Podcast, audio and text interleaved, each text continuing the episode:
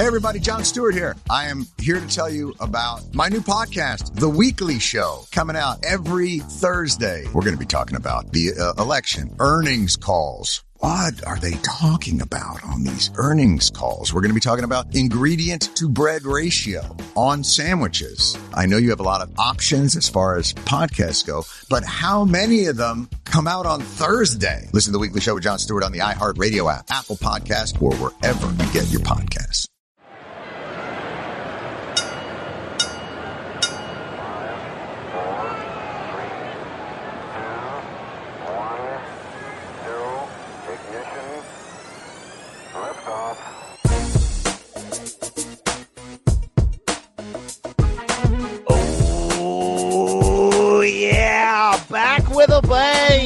The Combat podcast on CBS Sports with your boy, the Brian Campbell. Special edition, though, to help you through this quarantine life. We got the Hall of Famer Suga Rashad Evans, and we got episode two of our new series, Story Time with Rashad, called Bursting on the Scene. So let me bring in that fella right now. You know him. He's an earthquake survivor. All that great stuff. That's me bringing that heat. That's me bringing that heat. He's about to bring that heat. Suga Rashad, we're going back in the archives of your career, painstakingly, moment by moment. How you doing, my man? I'm doing good, man. I'm doing good. Trying to keep my son out of here, man. He, he's, he's he's seeing a new area now. He wants to come through and uh, and investigate. But I'm good, BC, man. At home, just in, uh, enjoying another day of quarantine. All right. Well, we got great feedback, Rashad, from our last story time episode, going deep on all things Ultimate Fighter. Uh, you talk about peeing your pants during the Brad Imes fight, but nobody noticed. You know. Hopefully, we got a lot of good ones today. Hopefully, all of our listeners out there are doing well. Uh, love bringing this bonus audio to you.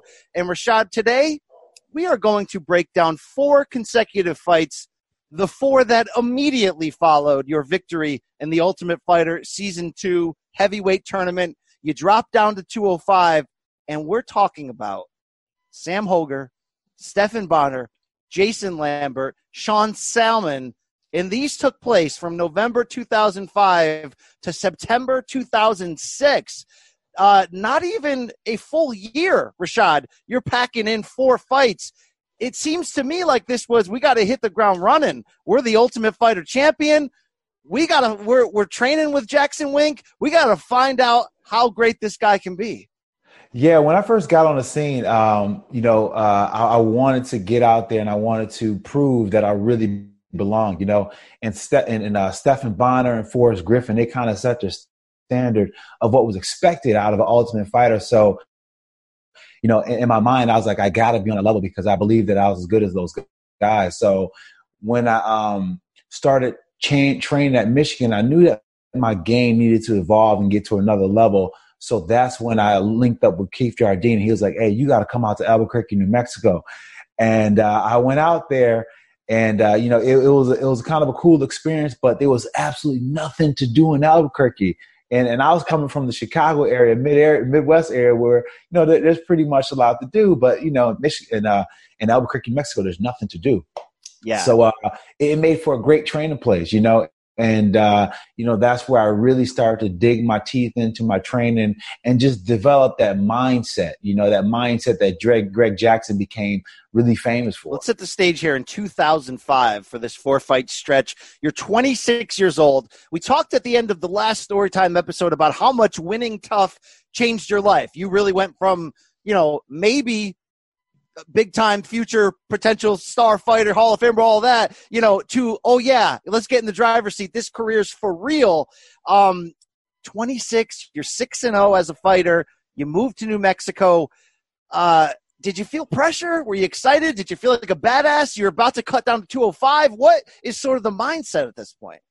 Um, yeah, I felt I felt like a badass man. I um I, I was kind of I, I, wanted to test myself more than anything. I wanted to make sure that you know I uh, like I, I I believe that I was tough, but I was like I want to see how tough I was compared to those guys that I was looking up to on TV. And now that I have my chance to cut my teeth against some of the best guys and baddest guys on the planet, so it, each and every single day in camp, I grew more and more confident because of the things that Greg Jackson put us through. You know, Greg would do some crazy, crazy things, and it, now it'd be like abuse. But back then, it was just what we did for mental toughness. Like Greg, Greg would do some crazy stuff. Like he'd have us do uh, buddy carries where I'm holding Keith Jardine like he's my wife, and I'm walking through the uh, walking over the, the, the broom, you know, to to to wedding, and yeah. So I'm walking, I'm holding Keith like that, and and it's every 60 steps we got to change, and he holds me like that. But the thing is that we're in the mountains. We're way up, like 8,000 feet up. We're on the edge of a cliff, and it's like no room for error. Like if you fall, you're going to fall to your death. And like almost after a few like scary situations, Greg was like, "Oh, let's switch it up and let's do something different. Why don't you get on Keith's back? Why don't Keith get on your back?" But that's the kind of thing that Greg had us doing. He had us on that mindset where we were willing to face death in order to get better because in the cage, you had to be willing to die in there if you wanted to outlast your opponent. Wow. Wow. That's intense. I love that. Um, quick question. You mentioned basically becoming brothers and training partners with Keith Jardine. You had faced him during the Ultimate Fighter season, and I thought that was the best fight of, of that entire season. Um, what uh, was it? Was it hard to just you know put that down and become brothers again, or was it a thing where you needled him through the years that you always got the better of him? Um, yeah, you know, I, I, I, I, fed off of Keith and we fed off each other. You know, we had a really good symbiotic relationship and, and uh, you know, he, he was good in areas where I was weak at and vice versa. So we really worked really good together.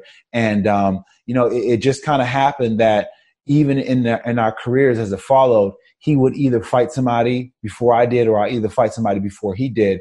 And we'll end up actually same fighting the same person twice because he'll help me get ready for that person and I'll help him get ready for that person. So we have two camps of experience working on the same person. So we had that good relationship and it was something where I could be vulnerable with him in training practice, meaning the fact that, you know, I can try different moves and not be afraid to lose and not be afraid to get caught in a submission and not be afraid to get caught with a punch because I knew at the end of the day, if if it was ever a position where it was not in my best interest, he wouldn't look for the finish. He wouldn't look to, to, to, to, pile on damage. And that's what you need when you're going with somebody and you're pushing yourself to that level. And Keith was that guy for me. All right. So there was never a point where he said, okay, I've been your brother. I didn't expose you. I helped you build. You helped me build. We're great fighters. But let's empty everyone out of the gym. Let's have a Rocky Apollo rematch. Just you and I. Ding, ding. I'm going to show you who's best. Did you ever get to that point with him? Oh, I mean, we we we've definitely had our uh, our knockdown, drag out sparring matches, and that was pretty much every single time that we sparred. But that's what was expected. You know, there's a couple times uh, Keith knocked me out in practice one time. It, it was it, he caught me with the uh, you know how Keith used to always have that blistering like blistering left foot combo. He starts it off and he's like like the Tasmanian devil. Well, he caught me in that with a left hook one time, and it uh it knocked me out on my feet. And that was like the first time I ever really got stunned or dazed in anything. It was by Keith and training. But that was the kind of training atmosphere that we were, you know, we were putting ourselves into. We were trying to defeat each other in practice, but at the same time, not kill each other. Absolutely. So this four fight stretch that we're going to break down today, we call it bursting on the scene you want to talk about growth in a four fight stretch. You start off, you're the, you're the ultimate fighter heavyweight champion, but you're raw. You're, I mean, we'll get into this here. You're very raw. You're athletic and explosive and all that, but you're learning on the job at the end of this four fight stretch, Rashad. And let me remind you, you did four fights in 294 days.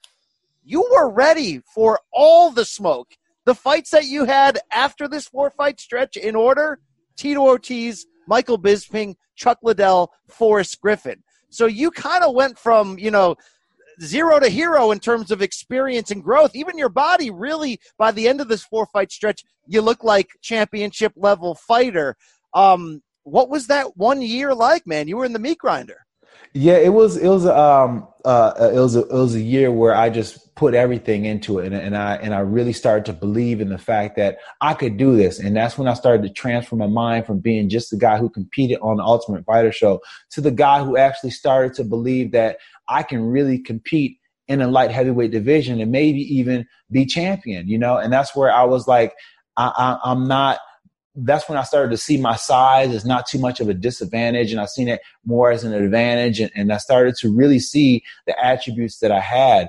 And working with guys like Greg Jackson and um, being able to work alongside Keith Jardine and all these guys with a wealth of experience, and Michael Van Arsdale, and being able to work with these guys with a wealth of experience, but being able to hang with those guys with wealth of experience with all these different disciplines, it gave me a lot of confidence. And you've seen that every single fight, I would just get more and more skills along the way. Like one fight, I get caught in a situation that I almost get finished in. And then the next fight, that same exact situation comes up. And then you see me just learning and how to deal with those positions that previously in other fights I struggled with. It's crazy. It's crazy to watch the growth. Uh, final question before we get into these uh, fights and break them down. At the end of the Ultimate Fighter and that championship interview, you said, "Look, I, I, I think 205 is, is, much better for me." Uh, what was that process like? Because you were basically putting on weight to be a heavyweight. Was it was it much of a weight cut to get in to get down to 205 for these fights? Uh no, it really wasn't much of a weight cut at all. You know, honestly speaking, um, you know, I really had to eat eat my way to be a heavyweight and just to stay around uh, 230 and to step in the cage around 225 it was like i was i was gluttonous the whole time. And that's not really a good way you want to fight because you feel fat and you feel bloated. You know you want to be in your most ripped position or ripped feeling when you get out and fight. So when i started to naturally go through a camp and then i had to do like a little meal cut or a little weight, uh, little wrestler cut, I was at the perfect weight, and I was like, this is the perfect weight for me. Now, before all of this happened, I was a, really a 185 pounder who bulked up to 205 and then bulked up to heavyweight. So I was way out of my weight class. I love it. I love it. And we'll see in the size disparities and even these first few fights that exposed it. Uh, oh, one more uh, additional detail. They mentioned multiple times in these next two, three, four fights that you're not that far removed from being a hospital security guard in Michigan. So you win the Ultimate Fighter in November 2005. This first fight against Sam Hoger is April 2006. When did you stop being a security guard and go full time all in in New Mexico? Um, I, I, left being a security guard when uh, right right before the Stephan Bonnar camp. So it, was right before the Stephan Bonnar camp. I decided that um, actually it was a little bit it was at, it was directly after the Stephan Bonnar camp I decided that I would have to do uh, give up being a security guard because I had to that was my first real camp that I had to be away at on a consistent basis so at that point I was like I got uh, I can't be a security guard anymore that's a, that's a moment. That's a hey, you know what? I'm a professional. I'm growing up. Yeah, I'm growing up because at that time, at that time when I got off the Ultimate Fighter show, I'll never forget this. Uh, the the, um, the woman who was my mother-in-law, she ends up saying to me, she says, uh, she says, um, okay, Rashad, now you, now you done that. Now you can get a real job now. but I mean, I didn't, I didn't take offense to it because that was the thinking back then. Like it was like fighting was not a real job. Very interesting. All right. We're going to get into these fights starting with Sam Hoger after we take a quick pause for the cause. We'll be back right after this. Yeah. This episode is brought to you by Shopify. Whether you're selling a little or a lot, Shopify helps you do your thing, however you cha-ching. From the launch your online shop stage, all the way to the we just hit a million orders stage. No matter what stage you're in, Shopify's there to help you grow. Sign up for a $1 per month trial period at shopify.com slash special offer, all lowercase. That's shopify.com slash special offer. Let's go! It's the most all-star studded challenge ever. And this time, it's every competitor for themselves. Best challenge ever! The Challenge All-Stars. New season now streaming on Paramount Plus. Go to ParamountPlus.com to try it free. Terms apply. All right, and we're back. BC Suga Rashad, it's story time. Episode two, bursting on the scene. And Rashad, we start off right away. You win the Ultimate Fighter. You get into a professional training camp. And on April 6th, 2006 UFC Fight Night 4. Wow, take me back. It's the Hard Rock Hotel and Casino, Las Vegas, the site of your Ultimate Fighter victory over Brad Imes. You're back in your home here. Co-main event, the main event that night, Stephan Bonnar versus Keith Jardine, your opponents of past and future. Uh, what did you know about this big fella the Alaskan assassin Sam Hoger coming into this fight?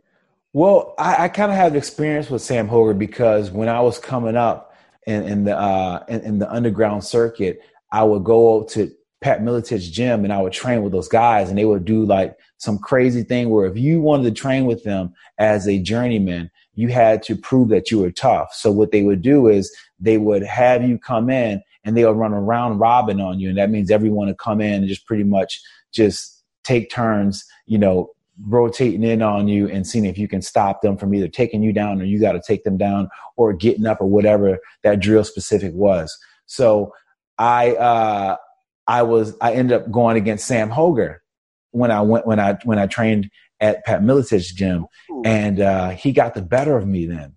Ooh, and he, yeah, so he caught confidence me. had to be high. Yeah, it was really high. So he had the experience of knowing that he already went against me, and I and, and he submitted me. And, and and here's the thing about it: at the time, I was a little tired, but at the end of the day, you can't really you like if you if you take a whooping in practice, you just got to own it. Like that's the best thing for a whooping in practice. Like there's been many times I got beat by guys who are absolutely trash, but the the, the more I accept it the better I'm able to get over it and then come back better the next day. So Sam took it to me that day in practice. So going into this fight, he had that on his mind. Wow. So you're 26 years old. You're 6 and 0 right off the TUF championship. Hoger is 25 years old. He's 6 and 1. He had lost to Stephan Bonnar as his only pro defeat, and he was an alumni of the Ultimate Fighter season one, having defeated Bobby Southworth on that finale card. Uh, he's six foot three. You're five eleven. He's got a five inch reach advantage. Uh, Rashad, another another mountain to climb here. Another big yeah. man, like the TUF season all over again. Yeah, it was, man. And uh, you know, fortunately for me, um, you know, he was a big guy, but coming from where I was coming from, he just seemed like a pretty good size for me. You know, he didn't really seem to be that big, but he did have a, a build that gave me kind of problem because, you know, when guys are built like Sam, like he's just, he was long and kind of lanky and he wasn't really like physically strong, but he had a lanky kind of strength that made him very difficult and, and kind of and kind of dangerous to deal with for me at the time. All right, here's some sound heading into this fight. I'm anticipating probably a submission if we go to the ground, assuming we go to the ground. But if we don't go to the ground standing up, hopefully I'll be able to finish him with a knockout. Sam Hoger rocking the goatee, the, the, the sprout of hair on the, on the edge the point of his chin. I think I had that in 98. And I'll just remind everyone, I was not touching any women in 1998 while I employed that. Let's, I don't know much about Sam Hoger, but uh, here's Rashad on his opponent that night. Whoa, whoa, hang in there. He's slick on the ground. He's got some craftiness on the ground, but at the same time, I think that I can neutralize him with uh, some. Uh... Oh, well, sound cut out there, but Rashad, um, no mention on the broadcast that you guys had sparred, that, that you know each other, that there's history there. I mean, you're coming in as a potential, you know, mar- uh, marketable fighter for UFCs fresh off that victory. They are, though, on the broadcast, very much replaying your narrative from TUF that coming in you were one of the guys that they thought would be the worst each step of the way you you won them over you had the big feud with coach matt hughes so i wonder what ufc's opinion was of you at that time. Whether they, I mean, no one knows you're going to become a champion and Hall of Famer. Well, I don't think it was really that high, and I can kind of tell when I rewatch the broadcast, and I can kind of hear the remarks that Joe Rogan makes and those guys make. You know, they they don't really give me a lot of credit for anything really, except for being athletic and explosive. You know, that was that was pretty much the narrative on my skill set at that point. I only won because I was explosive and athletic. It was nothing to do with my any skill. It was just athletic and explosive. well, we start round one. We touch gloves. Hoger very confident. Gangly, you heard what he said about his skills on the ground game. He thinks he can expose you and submit you. Now we know there's a little bit of a backstory of him having handled you. And Rashad, just 12 seconds into this fight. Wow. A little slip to the side of the head. Oh, there's the high kick, Joe. I Rashad think, looks very good, slim down at 205. Much more natural weight for Rashad Evans. Yeah, I like the way he grabbed that leg. Well, while Joe Rogan and Mike Goldberg were were were a big fan of you slimming down. Uh, I think you got Stockton slapped off the start of this fight, Rashad. What happened? yeah, he, um, you know, Sam, Sam kind of surprised me a little bit because he came out a little bit aggressive, and uh, I, I knew what I wanted to do. And here's the thing about it, like, so back in the day, I didn't, I didn't have, I, I wasn't able to see because I, I used to have to wear uh, glasses, but I, I would wear contacts. But when I wear contacts, they would, they would disrupt me. So I wouldn't be able to, like, if, if I was fighting and they got knocked out, I would totally uh, lose my focus and try to find my contact and lose my mind off the fight. So I was like, you know what? For this fight, I'm not going to wear any contacts. So I go into the fight and I can't see Sam as good as I like to see him. So the range is kind of off. You know what I'm saying? So, well, he woke you up with. Is that when you're in the when you're in a fight and a guy slapped you and it's not you know Nick Diaz? Uh, is is that like a disrespect thing? Are you like, did he just bitch slap me? Like, yeah, I mean, it it is. It is. Because, it is. You, you get you get mad about it, and it's kind of at that point you're like, oh, that's how we plan it, and then you kind of want to just like you want to get your hit back and, and sometimes when you want to get your hit back, you think about your hit so much, you're not thinking about your defense at all. And that's when you're open. Well, he followed up that slap with a kick attempt, as you heard on that call. You take him down with ease. But what began a theme for this fight, referee Mario Yamasaki standing you up fairly quickly. Um, would you say that your rawness, you could take people down? You're a Michigan State decorated wrestler but you, it wasn't there yet to to be able to get guys in position to either ground and pound or submit them, or was Hoger just just defensively sound down there?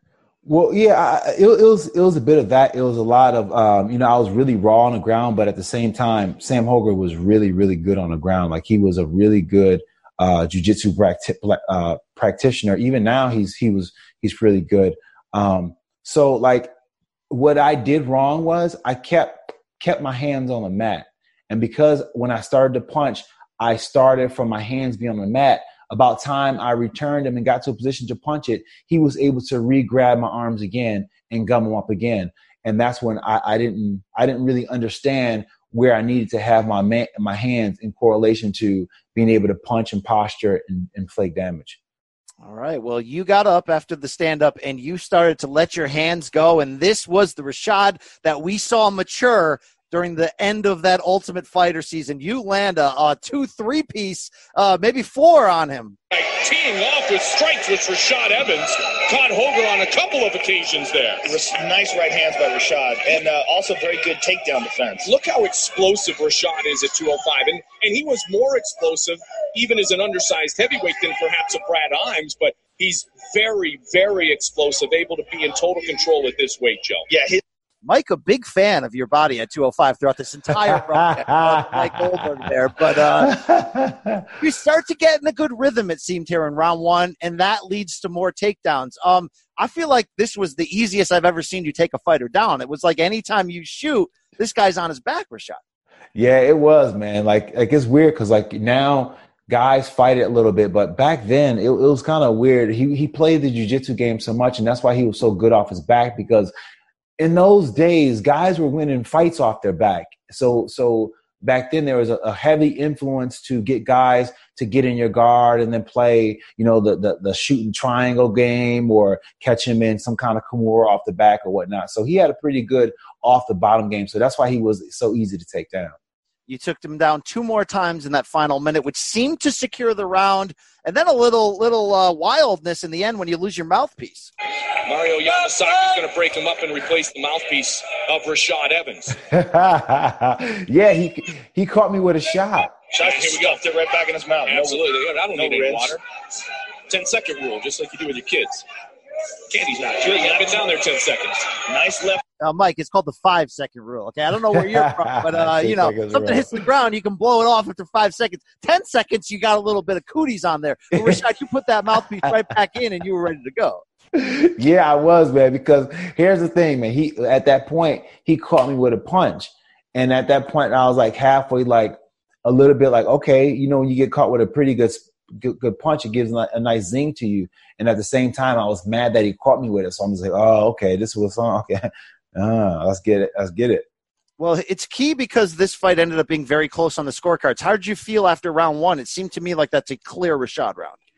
I felt good. I felt like that was going to be all day. I felt like he really didn't have anything for me on his feet. You know, uh, he kept backing up. I, I was I was kind of careful. Was he was a little bit rangy, but that's why I kept uh, in his face, and I didn't give him any space. Well, he did start to show a little bit of striking to start round two. Sam Hoger comes out swinging, big knee to the face as you sort of change levels, and then he comes back. I'm sorry, knee to the to the midsection, and then he comes back with an elbow to the face. I don't know, Rashad. It looked like you you were uh you weren't you weren't hurt, but you were you, you felt it. You felt it. You knew he was there. Yeah, I, I did felt it because that knee just kind of slipped up out of nowhere. That knee just kind of like just shot up, and and at that point, I was like, uh, you know, because once sometimes when you get in a fight, you get an autopilot because it just gets so good and you get into your groove. And the way I fight, I fight with a rhythm. So when you fight with a rhythm, you just start to, to get into your rhythm. And then when something comes and disrupt it, it becomes like, oh, I gotta I gotta watch out for that. Well, that that woke you up. You land an instant takedown. Yamasaki stands you up quick as you were unable to really get any ground and pound going. You start to mix in some shots a minute in, landed some more punches and then it's all level change takedown, level change takedown. And you kind of close this off entering the final minute of the round with a giant slam. Rashad, at this point, I'm like, he's about to be up two nothing. I mean, you're slamming this six foot three fella. And then you get into a little bit of trouble in the final 10 seconds of the round. What we see in Rashad is a very explosive athlete. He's got very quick punches and excellent takedowns, good ground control What he's missing is a submission game. That's what he's missing. He's missing passing and submitting. Well, that's what he's working on in Albuquerque every day with Greg Jackson. And if Greg can't work on it, yep. Kimura, Kimura by Sam Hoger. Oh! That's deep. All right, he's got full guard. Not much time. Not much time at all. Will he get it before the horn? He might get it. He might get it. No, he does not. Oh. We will be back. We'll be back oh, after man. That oh, was legitimately man. dramatic there. 10 seconds. You're holding on for dear life. I was. And, and it was really the first time that um, I, I really like got scared, scared in a fight because it, it, it felt like I was in control. And that's the weird thing about a submission. Like you don't, you don't really feel like you've lost position and it feel like it's really getting bad until it's already too late. And that's what I was already start. I was feeling like, oh man, it's already getting to the point where it's too late for me to save myself. And then that horn sounded, and I was like, yes. well, look, they they were kind of laying in the criticism there about, look, Rashad's taking this guy down at will, but doesn't have the the experience yet to be able to do anything with it. And then he slips you right in that, so it sort of doubled down on that. Um, that had to be enough to, to take the round, which is kind of crazy because Hoger lands some strikes in that opening minute that we talked about, but you just dominated the rest of that round. Slam, takedown, slam, takedown, two piece. You think the judges were able to give him just for that one moment there, that 10 seconds? I honestly, I honestly don't see that like being um, a, a, reason why they can give him the whole round. I mean, he he was able to see the thing about it was it wasn't even he wasn't even able to clear position totally and show control because at the time when he was gaining position, this, the, the bell rang. I can understand if he ended the round as if like he was working on at Kimura and like five seconds left, then you know, then I was able to uh then then they they sounded the bell. But at that point, it was still too much too early to say how dangerous it was or not. Only I know. Only I can tell you right now how scared I was. They don't know that. They're not in my mind. All right. How many more seconds would he have needed to either get the tap or the snap? I don't. It all depends on how things, how much room I would have got after I rolled over. I, I, I tell you, I rolled over because I got scared. And when you get, when you have to roll over, that's when you get scared. But a lot can happen in that transition. Like when I hop over, he still has to follow me. And if he doesn't follow me smoothly, and I, and there's any room, then I'm going to squirm out. At this point in your career, What's your mindset on that whole idea, tap or snap? Because it's almost like a point of pride for the great Brazilian jiu-jitsus out there who are like, you, you, know, go ahead, break that. I'm still fighting. You know what I mean? Would you have would you have succumbed and tapped? I mean, is that a responsible mindset to be like, I don't care if you break my arm, I'm not tapping. I'm not, I wasn't going to tap. I wasn't. Gonna, he was going to have to break it because at, at, that point it was just like it, it was just so ingrained in my mind that that I, couldn't lose, you know, and I didn't believe even when I was in that position that I was going to lose. So I, I, just would have un, I, I would probably let it snap. Wow. wow. All right. We head into round three. It's going to, as we said, it's the judges could have been split entering here. Sam Hoger, you got to give him a little bit of credit here. Head kick off the start. Oh my god! You eat it. Oh my god! But your right eye is not only swollen, blood. I don't know if it's from your nose, but that seemed to rock you straight up. I know you got the takedown immediately after, which is full credit to you. How hurt were you from that kick? I'm gonna tell you right now. I'm gonna tell you right now. I've fought in a lot of fights, and that was the first time that I've ever instantly felt pain in the fight. Like at that moment, it wasn't like I'm gonna wait until later on. This is gonna hurt later on. It felt instantly. It hit me, and it hit like a nerve that went all the way down my to my feet, and then like all into my head, and it just kind of like it stunned. It froze me. It froze me to to a point where I just reached and grabbed them. And and when I grabbed them and I was able to get them down, I just held on them for dear life because I'm just like, what in the hell was that? well, I thought I because you know I couldn't see. Like I, I, remember I said I really couldn't see. My vision was impaired. So I seen a jab come and then I pulled back and then I didn't see the kick at all.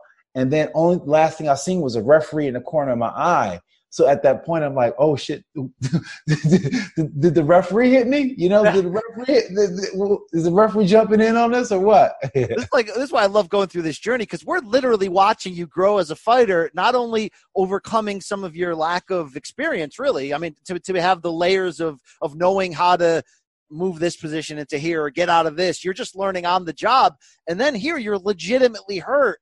Yet, to your credit, you're continuously taking him down. You're able to neutralize that pain. You're able to, despite the swelling and the bleeding, but what would become a potential problem on the scorecards, you're just unable to do anything when you take him down. And Yamasaki standing you up at will. Do you feel like all of those stand ups were fair? Uh, no, because I felt like they didn't give me a chance to work. I felt like if if if it was nowadays, you know, you have guys like Khabib who implement a game like mine, and and and uh, and, and now they would be more a little bit lenient to it because with a guy who's so good on the ground, it's really hard to have the instant kind of success once you take the guy down and start passing his guard because the guy's good. Like he's been training to not allow you to do that. So how are you going to expect immediate results when you get on the ground? You know, it's kind of unfair. All right, we entered this last couple of minutes. Fight feels like it's up for grab. Some good scrambles by you, but Hoger slips in one more knee to the face, and it seemed to hit you directly in that swollen right eye. Oh, nice knee. Rashad's it was right entertaining. closing up. Straight kicks. Those kicks, yeah, uh, definitive advantage for Hoger. That one kick, the shin that landed to Rashad's eye, is causing him to swell up. Then again, Rashad gets the takedown again. That's the story of the fight. You get hurt, you take him down. Hoger sweeps. He takes your back. You get back to the feet, and you take him down one more time before being stood up with just a couple seconds to go. We hit the bell, the horn to end the fight. Rashad, what is your confidence level? Because that third round, uh, you know, you scored a lot of takedowns, but you really didn't hurt him at all. He seemed to hurt you twice. Did you feel like it could be two to one Hoger on the scorecards? Um, I felt I felt like I won, but I, I felt at the same time it, it felt as if like it was a lot closer than it was, and, and, and, primarily because I was hurt. Whenever you actually get hurt in a fight, it, it actually weighs on your mind. Like, did you actually lose? Because you know when you when you don't get hurt, you're like, yeah, I won. I'm I'm not I'm not even hurting or nothing. I don't have a bruise. But when you when you know when, when you walking out the fight and you're the one with the bigger bruise, and you feel like and you and you supposedly want to fight, that doesn't feel good. You know. Um, I was just more or less just disappointed because I didn't see the kick. I didn't even see it and it, and it scared me because it was like, wow, I think I'm so good, but yet I didn't even see that kick. That is that's interesting. Wow. We head to the judges' scorecards. Ladies and gentlemen, after three rounds of action, we go to the judges' scorecards for a decision. Ralph Parada scores about 29 28 Hoger. Len Trowbridge scores about 29 28 Rashad. And Marcos Rosales scores the contest 30 27 for the winner by split decision, Rashad. Oh my God. First right, of all, I got, I got issues here. All right. Woo! I don't have issues with you winning the fight. I got issues with you winning 30 to 27 in a fight that, especially that third round, he busted you up. Oh my gosh, you got a you got a problem with that? Well, I have a problem with the split decision. That should not have been a split decision. I mean, listen, he did catch me with the Kimura and he did catch me with the kick, but it was a fight of 15 minutes. He did two moves. He did two moves in 15 fair, minutes. That's fair. That's fair. That I, I wondered that first judge though. He he definitely scored that Kimura. Uh, no. Now here's the deal: you win. No. This is a big win. You're in a co-main event spot. You're the TUF champion. You back it up. You show toughness, but that narrative of Rashad doesn't finish fighters, it's it's ramping back up. How happy, relieved, angry? What's your mindset? Because we did not get a post fight interview because your fight had gone the distance. The broadcast was running long. They came right back with Bonnar Jardine after commercial. What's your mindset after this win? Um, I felt I felt like I, I lost the fight to be honest because it wasn't like even even speaking to like Dana and those guys afterwards like they were kind of like, yeah, you won, but you know, you should have finished them, or or or just, you know, he did catch you and look at your eye. It was, you know, they didn't say look at your eye, but you know, it it it wasn't as if like they were really happy with my performance, to be honest. Hey, hey, hey Dana, Hoger ain't bad, all right? He wasn't all. no, he wasn't bad at all. All right. Well, what, to, to close the book on Sam Hoger, a year later, he would make his final UFC appearance losing a decision to Lyoto Machida at UFC 67. He would fight five more times, going four and one in smaller organizations, mm. including the IFL, eventually retiring in 2010. Rashadi's 39 years old, still living, the native of Baton Rouge, the Alaskan assassin. Have you ever had any contact again with Sam Hoger? Uh, no, I have not. You know, I've seen him uh, one time at a fight, and I think he was like he he was working with some fighters. I think he became like a uh, um, a jujitsu coach, and he was also doing like some law enforcement, I believe. But he got he got a lot bigger. Like now he's like a bigger guy. Like he's I don't know. Like when I seen him, he was probably about two forty, big guy. Interesting. All right. Yeah. Well, you get the victory, and we talk about four fights in 294 days here, less than a year. This second fight is not even three months later, Rashad. It was April 6th, you beat Sam Hoger. June 28th, you've got a date with Stephan Bonnar. Now, talk to me about what was the perception of Bonnar at this point. Now I know he's a UFC Hall of Famer, but to be honest, he, he's a journeyman brawler and we love him. He's a Hall of Famer because of his importance to the company. That first fight with Forrest Griffin, Ultimate Fighter one. We all know that great story, but he hadn't piled up too many losses at this point. What was your mindset and idea of how tough Bonnar was going to be at ten and two entering this fight? Well, I mean, he he was, you know, he he was the, uh, you know, he was Forrest's equal, you know, and and anything in respect you extended to Forrest, you really had to extend to to Stephan Bonnar because you know there were some people who scored the fight and and they and they could they scored it for Stephan, so there there was this extension of respect that was given to to Stephan, and there was a lot of hype given to him, being the the potential that he had because of the fact that you know he had the um the technical skills, but more importantly, he had a, a, a dog in him that you rarely see yes. and, and, a mentality that that was just a um, a promoter's dream because he was a fighter's fighter. He was 29 years old entering this fight. 10 and 2, like I mentioned, the one loss to Forrest Griffin, which could have gone either way. He had an earlier loss to Lyoto Machida when he was stopped under the jungle fight banner in Brazil. And he was fresh off wins over Sam Hoger. He submitted James Irvin, and then took a unanimous decision on that same card that you fought Hoger against Keith Jardine. So he's coming in there. Pro- I mean, uh, to be honest, this may have been the the peak point of his career from a from a marketing standpoint, from the idea of is this guy a future title contender? Now I know he he and he went on to fight Anderson Silva and fail a steroid test. We love some Stephan Bonnar on this on this part, but this is a legitimate test for young Rashad. I don't even I don't have the odds in front of me, but I could see easily favoring Stephan Bonnar entering into this. Yeah, it was uh, favoring Stephan Bonnar. You know, he um, you know, he, he was he was trained with Andre Arlovski, and he was also trained with Duke Roufus, and he he had the more um, the more together camp and the more together system and the more together just just approach to the sport in general than I did at the time. And um, yeah, go, going into it, you know, I was looked at as someone that he was going to, you know, showcase on, and, and I looked at as like, oh, they they think that I'm that guy. You know, I felt as if like they they felt like Rashad is good and Rashad is tough, but he's just not you know, he may never be at that level, but we got Stephan Bonnar, and it'd be good because it'd be a dogfight and it'd be a good showcase for Stephan Bonnar. That's what I felt going into the fight, or at least that's what Greg Jackson told me every yes. day.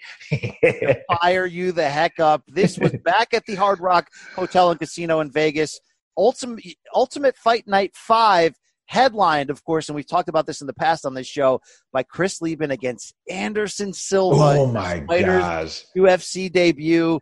Uh, it didn't take him what, but what, 49 seconds to dismantle Leben. You're in the co-main event spot. Yeah. Featured fight is Jorge uh, George Gurgel against Mark Hominick. You got uh, Luke Cummo on this card. Your your uh, Ultimate Fighter housemate, a little bit of a weirdo. Uh, Josh Koscheck, John Fitch buried on this undercard, but uh, this was um I remember you know the hype ahead of Anderson Silva obviously coming was big. So this was a pretty big night. I mean, it's a fight night card, but you're you're positioned in a big spot. This is sink or swim time in so many ways for the potential of Rashad Evans. So I was fired it, up to watch it. It is, you know, for me, um, you know, for me, this was my main event. Even though I was co-main event, but this was my main event because nobody really knew who Anderson Silva was, and he was coming in with all this hype. And for me, I'm like, you know, I, I watched a few videos Anderson, Anderson at the time, but I didn't see anything spectacular to be honest. And I was like, yeah, you know, it's pretty good, but I feel like I should be in the spot. And I was like, you know what? I'm gonna do. I'm gonna use this fight to show them that this is my spot, and I should always be in, in, the main event. So I went out there with a little chip on my shoulder, and um, I kind of, I kind of, I didn't understand how of a bad man Anderson Silva was going to be, and, and is, and was until I got to share a locker room that day. Ooh. And I shared a locker room with him that day. And I've never seen a fighter warm up or prepare for a fight the way I see Anderson Silva prepare for a fight. They're, like you see fighters and you know they they slapping themselves up, they get nervous, they're throwing up, whatever. Like you see all kinds of different things that people do to get ready to go and make that walk and get into the cage, you know, because it takes a lot inside you to do that. But Anderson Silva was something different.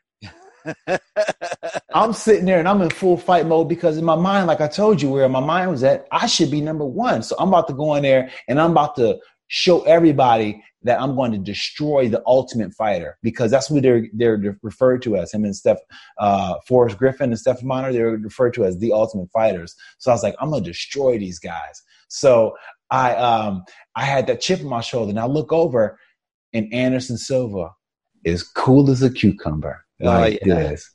Super cool, super relaxed. Hey, uh, you know, just talking and you know. I love it. He, I love it, man. Yeah, yeah, I love it, man. Yeah, and then and then here's a kicker. Anderson lays down and he's sleeping the whole time while I'm warming up. And I'm just like, is this dude even gonna warm up? They had to wake him up to wrap his hands. He wraps his hands, he goes back and he lays back down, and he just got he's like knocked out sleep. And I'm just like, this is absolutely amazing. Like if you go back and watch that fight, man, he's basically dancing. Yes, yes. So shots and just moving. Oh, all right. So here's the set the stage for this Bonnar fight. Here's a little sound heading in. Sam Hoger, he was a tough fight. That's what you need because you're gonna be you're gonna meet that adversity, you know, in your in your fights. Rashad's a tough guy, and I'm ready for him. I'm ready to destroy him.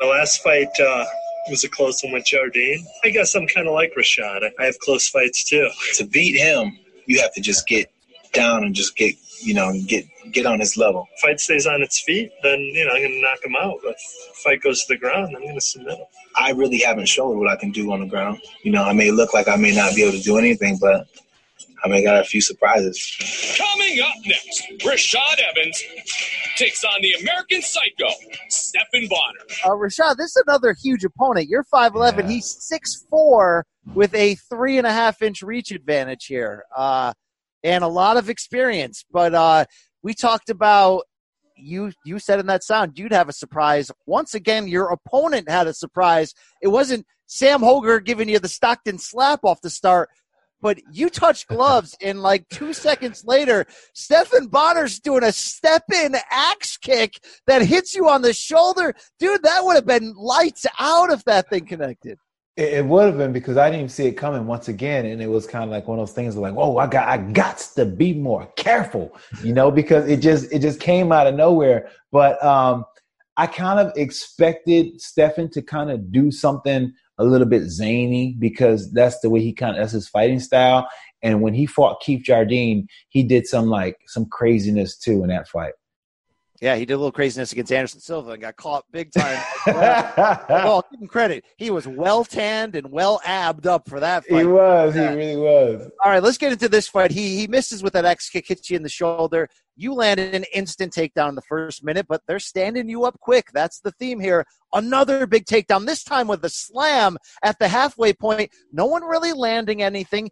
You catch a kick attempt and you slam him one more time and then you start to get in some ground and pound. It seemed like you had an easier time transitioning from takedown to offense against Bonnar than you did against Sam Hoger.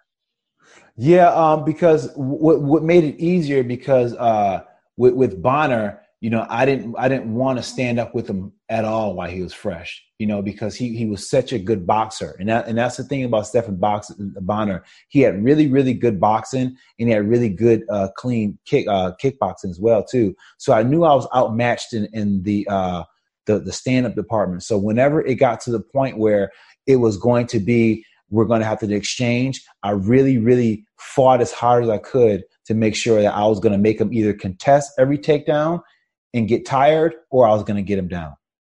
Interesting. So you you got him down. You land your first successful ground and pound, but then you let him up, which was which I thought was interesting. Maybe you didn't have the best position, but that led to a big turning point in this first round. You score another monster slam. Nice inside leg kick by Stephan Bonnar and a big slam by Rashad Evans. He's taking Stephan Bonnar down at will. This You see, what he did there, though, he slammed him and he went right into half guard. Instead of like the jiu-jitsu instinct, which is to pass immediately to get to a dominant position, he allowed himself to fall right into a bad spot. Is Joe is Joe being fair there? That what that that I'm um so when when he said that I'm allowing myself to fall in a spot and stand in half guard position instead of trying to get to pass or get full or, or well, go side or well i mean in those days that's what he he thought like that's what you taught. You taught you know you pass the guard and you get inside control and stuff like that. But back then greg was teaching us something different. And now you see it more like guys with cain velasquez and they stay inside of half guard and it's actually a better position to do ground and pound for you know because once you're inside position you're you're constantly playing that game of balance and him trying to pop you up.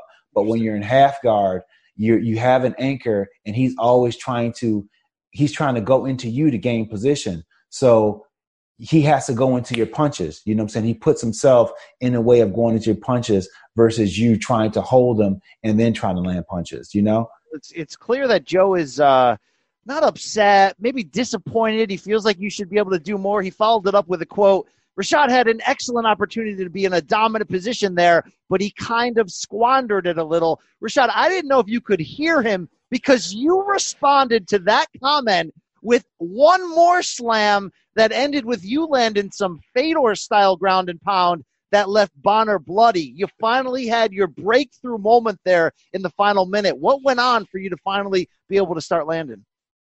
Um, I just at that point, like as the fight went on, I just felt like Bonnar was getting more and more frustrated. You know, Bonnar's a very emotional part, fighter, and I knew if I engaged him on an emotional level, then he'll lose his cool. And that's what you see happening. And that's why I, I, I stood up and I knew I can take him down because he was getting really aggressive. And when guys get over aggressive, they get mad. It's easier to take them down because they're swinging with more rage. So that's what it made it easier for me to get him down. And the more I took him down, I was just hearing him. He was like he was grunting like he was he was making sounds, and I can hear him getting frustrated. So I just kept on doing what I was doing to him.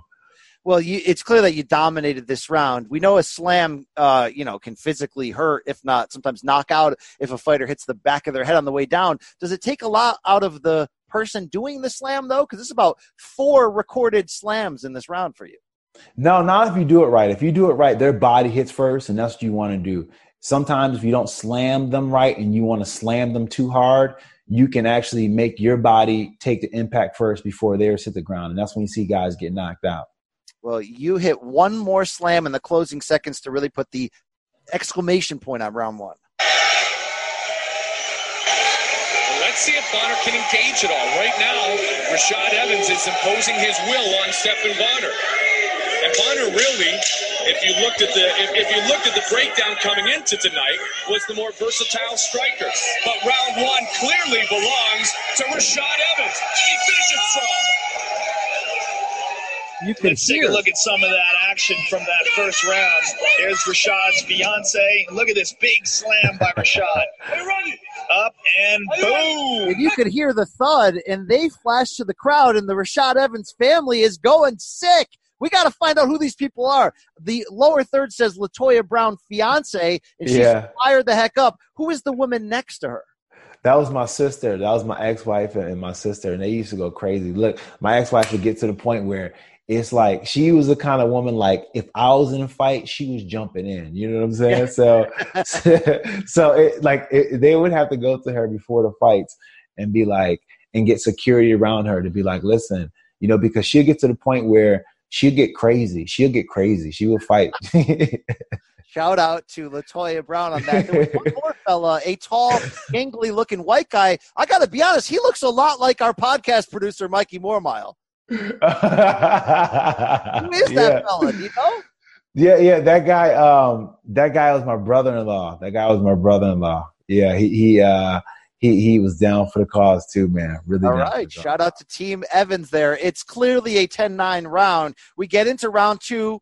You land a nice right hand, but Bonnar's crafty. Couple knees start to leak to leak in on you. You land another takedown, maybe a little, little bit of a slam there, but then you eat a spinning side kick. This is like Dennis Siver style to the gut. How much did that take out of you? Because this is the beginning of Bonnar starting to assert himself. Um, it, it, didn't really hurt me too much because I was going into it, and it kind of like almost missed me. But I was, I was, I was prepared for the spinning attacks, and I thought he was going to do a lot more because that's what he would do with, uh, with, with Forrest. But we trained it, and he did a lot with uh, Jardine as well too. So whenever he spin, spun, I was supposed to just dart in every single time, just dart in and not give him not give him any ground at all to make space. Uh, that was really all for the end of the second round for Bonnar's offense. The announced team assumed you were hurt. Replays after, like you mentioned, show that the kick didn't really land flush. You get another takedown with 90 seconds to go, but I'm starting to see some deep breaths happening. Is Rashad, where's your gas tank at this point at the end of round two in the overall scheme of your career at 7 and 0?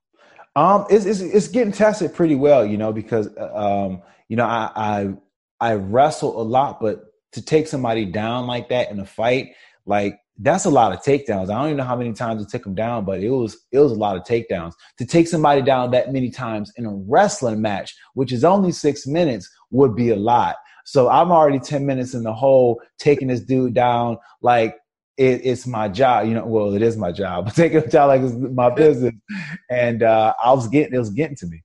All right, round two ends. I got it two nothing, Rashad, and we mentioned your cheering section going nuts. Here's a little clip. There is Stephan Bonnar's brother Brent in attendance here tonight. Rashad Evans, no question. Rashad Evans, Latoya Brown, Rashad Evans' fiance. He is fired up. Yeah, I wouldn't want to see a fight between me and brother and Rashad's fiance. Watch out for the knee when you. Latoya going sick right there. She was going. She was going crazy. She was going to hurt somebody.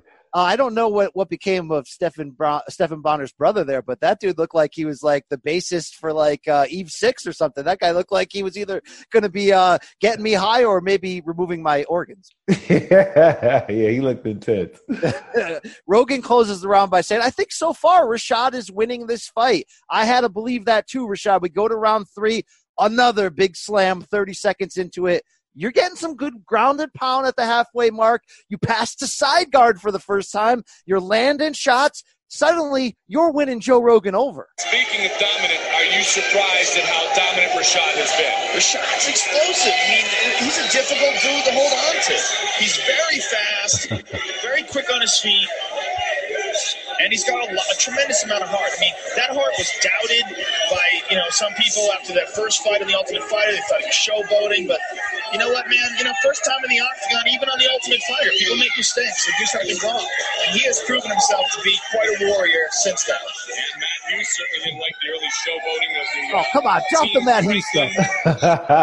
hey, he, he's Yo, Joe, you turned Joe around in this fight. Yeah, I mean, he's slowly starting to turn, but even though I mean he's he's he's giving me props, but he's still not giving me props on the technical level yet. You know, he's still saying that he's still saying that I'm beating these guys who are technically skilled just on physicality. You know what I'm saying? Like, and it's like, no, these guys are bigger than me. Oh, well, Goldie loves your body. He thinks it's a wonderland. and every turn, Goldie brings back that Matt Hughes story, like like it's going on Oh of my Just a reminder: Rashad's a little bit of a showboater, and Matt Hughes didn't like it. All right, the horn hits. Rashad, rewatching this, I'm like, you just kicked the crap out of Stephan Bonnar. He had that side kick. He had a couple sneaky knees, but it was like ten to nothing on takedowns at least. You slammed the crap out of him. I thought it's 30-27 on all three, but we go to the scorecards. Here's Bruce Buffer. Ladies and gentlemen, after three rounds of action, we go to the judges' scorecards for a decision. Nelson Hamilton scores the contest 30 27. Okay. Cecil Peoples scores it 29 28. All right. And Dalby Shirley scores the bout 29 29 for the winner Hey, by this- majority decision, Rashad Evans. Shout out to Latoya right there. Uh, it's 2006. That's Dalby Shirley, the third judge, who at that point was an old as dirt veteran boxing uh, official. Yeah, that was- that's where we were at. Some people think we're still there in 2020, where we have too many recycled boxing guys that don't have an MMA background. This was 14 years ago. What the hell was Dalby Shirley watching, scoring that 29-29? I don't know, and and that and that's the thing. Like it, you, like it, it was. If you watch the fight, it was my pressure the whole time. My pressure, pressure, pressure, pressure. The guy didn't have any really bright spots in the whole entire fight, and maybe he scored like that because I didn't uh, stand and engage with him for too long. I don't know what it was, but we we are removed from that extreme in some extent, but at the same time, we're really not. To be honest, you know what I'm saying? We're really not. It was just, it's just that was just bad judging. Yeah, straight up. Uh, let's go to the post-fight interview with Rashad Evans. Rashad Evans with Joe Rogan. All right, I'm here with the winner, Rashad Evans. Rashad, congratulations. You had a look on your face. One judge ruled it a draw. Was that was that surprising to you? Yeah, it was surprising. Um, I felt I pretty much dominated.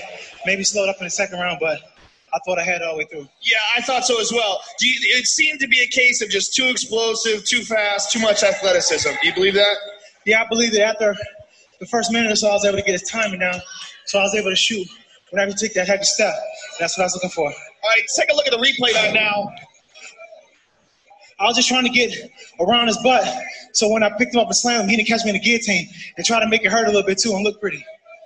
Well, you did a great job of avoiding any submission attempts and dominating all the action. Congratulations. We look forward to seeing you again. Rashad Evans, ladies and gentlemen.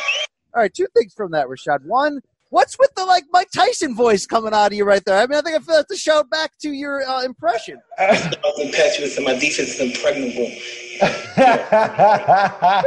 and number two, Joe just can't give you the credit. Well, Rashad, you were just more athletic than him at the oh my gosh, I know. I, you know, I think I think I, the, the Mike Tyson came out of me because I watched a lot of Mike Tyson. You know what I'm saying? So after a while, I just got you know my friend, it just started, it just started flowing. You know, but yeah, I, I you know what I think it was with Joe. I think it was like like they you know because they they they, they really had a lot of endearment for Stephan Bonnar and those guys. You know, and to Finisher. see They still Yeah. they still get drunk for finishers today. I mean, it's Yeah, it's that's- a, I mean, there's bonuses built in for that kind of thing. Right, right. So that's that's what it was. You know, it took a long time for me to win Joe over. Long time. Well, it didn't take you a long time to become a finisher, but this was the last fight on that narrative that we talked about.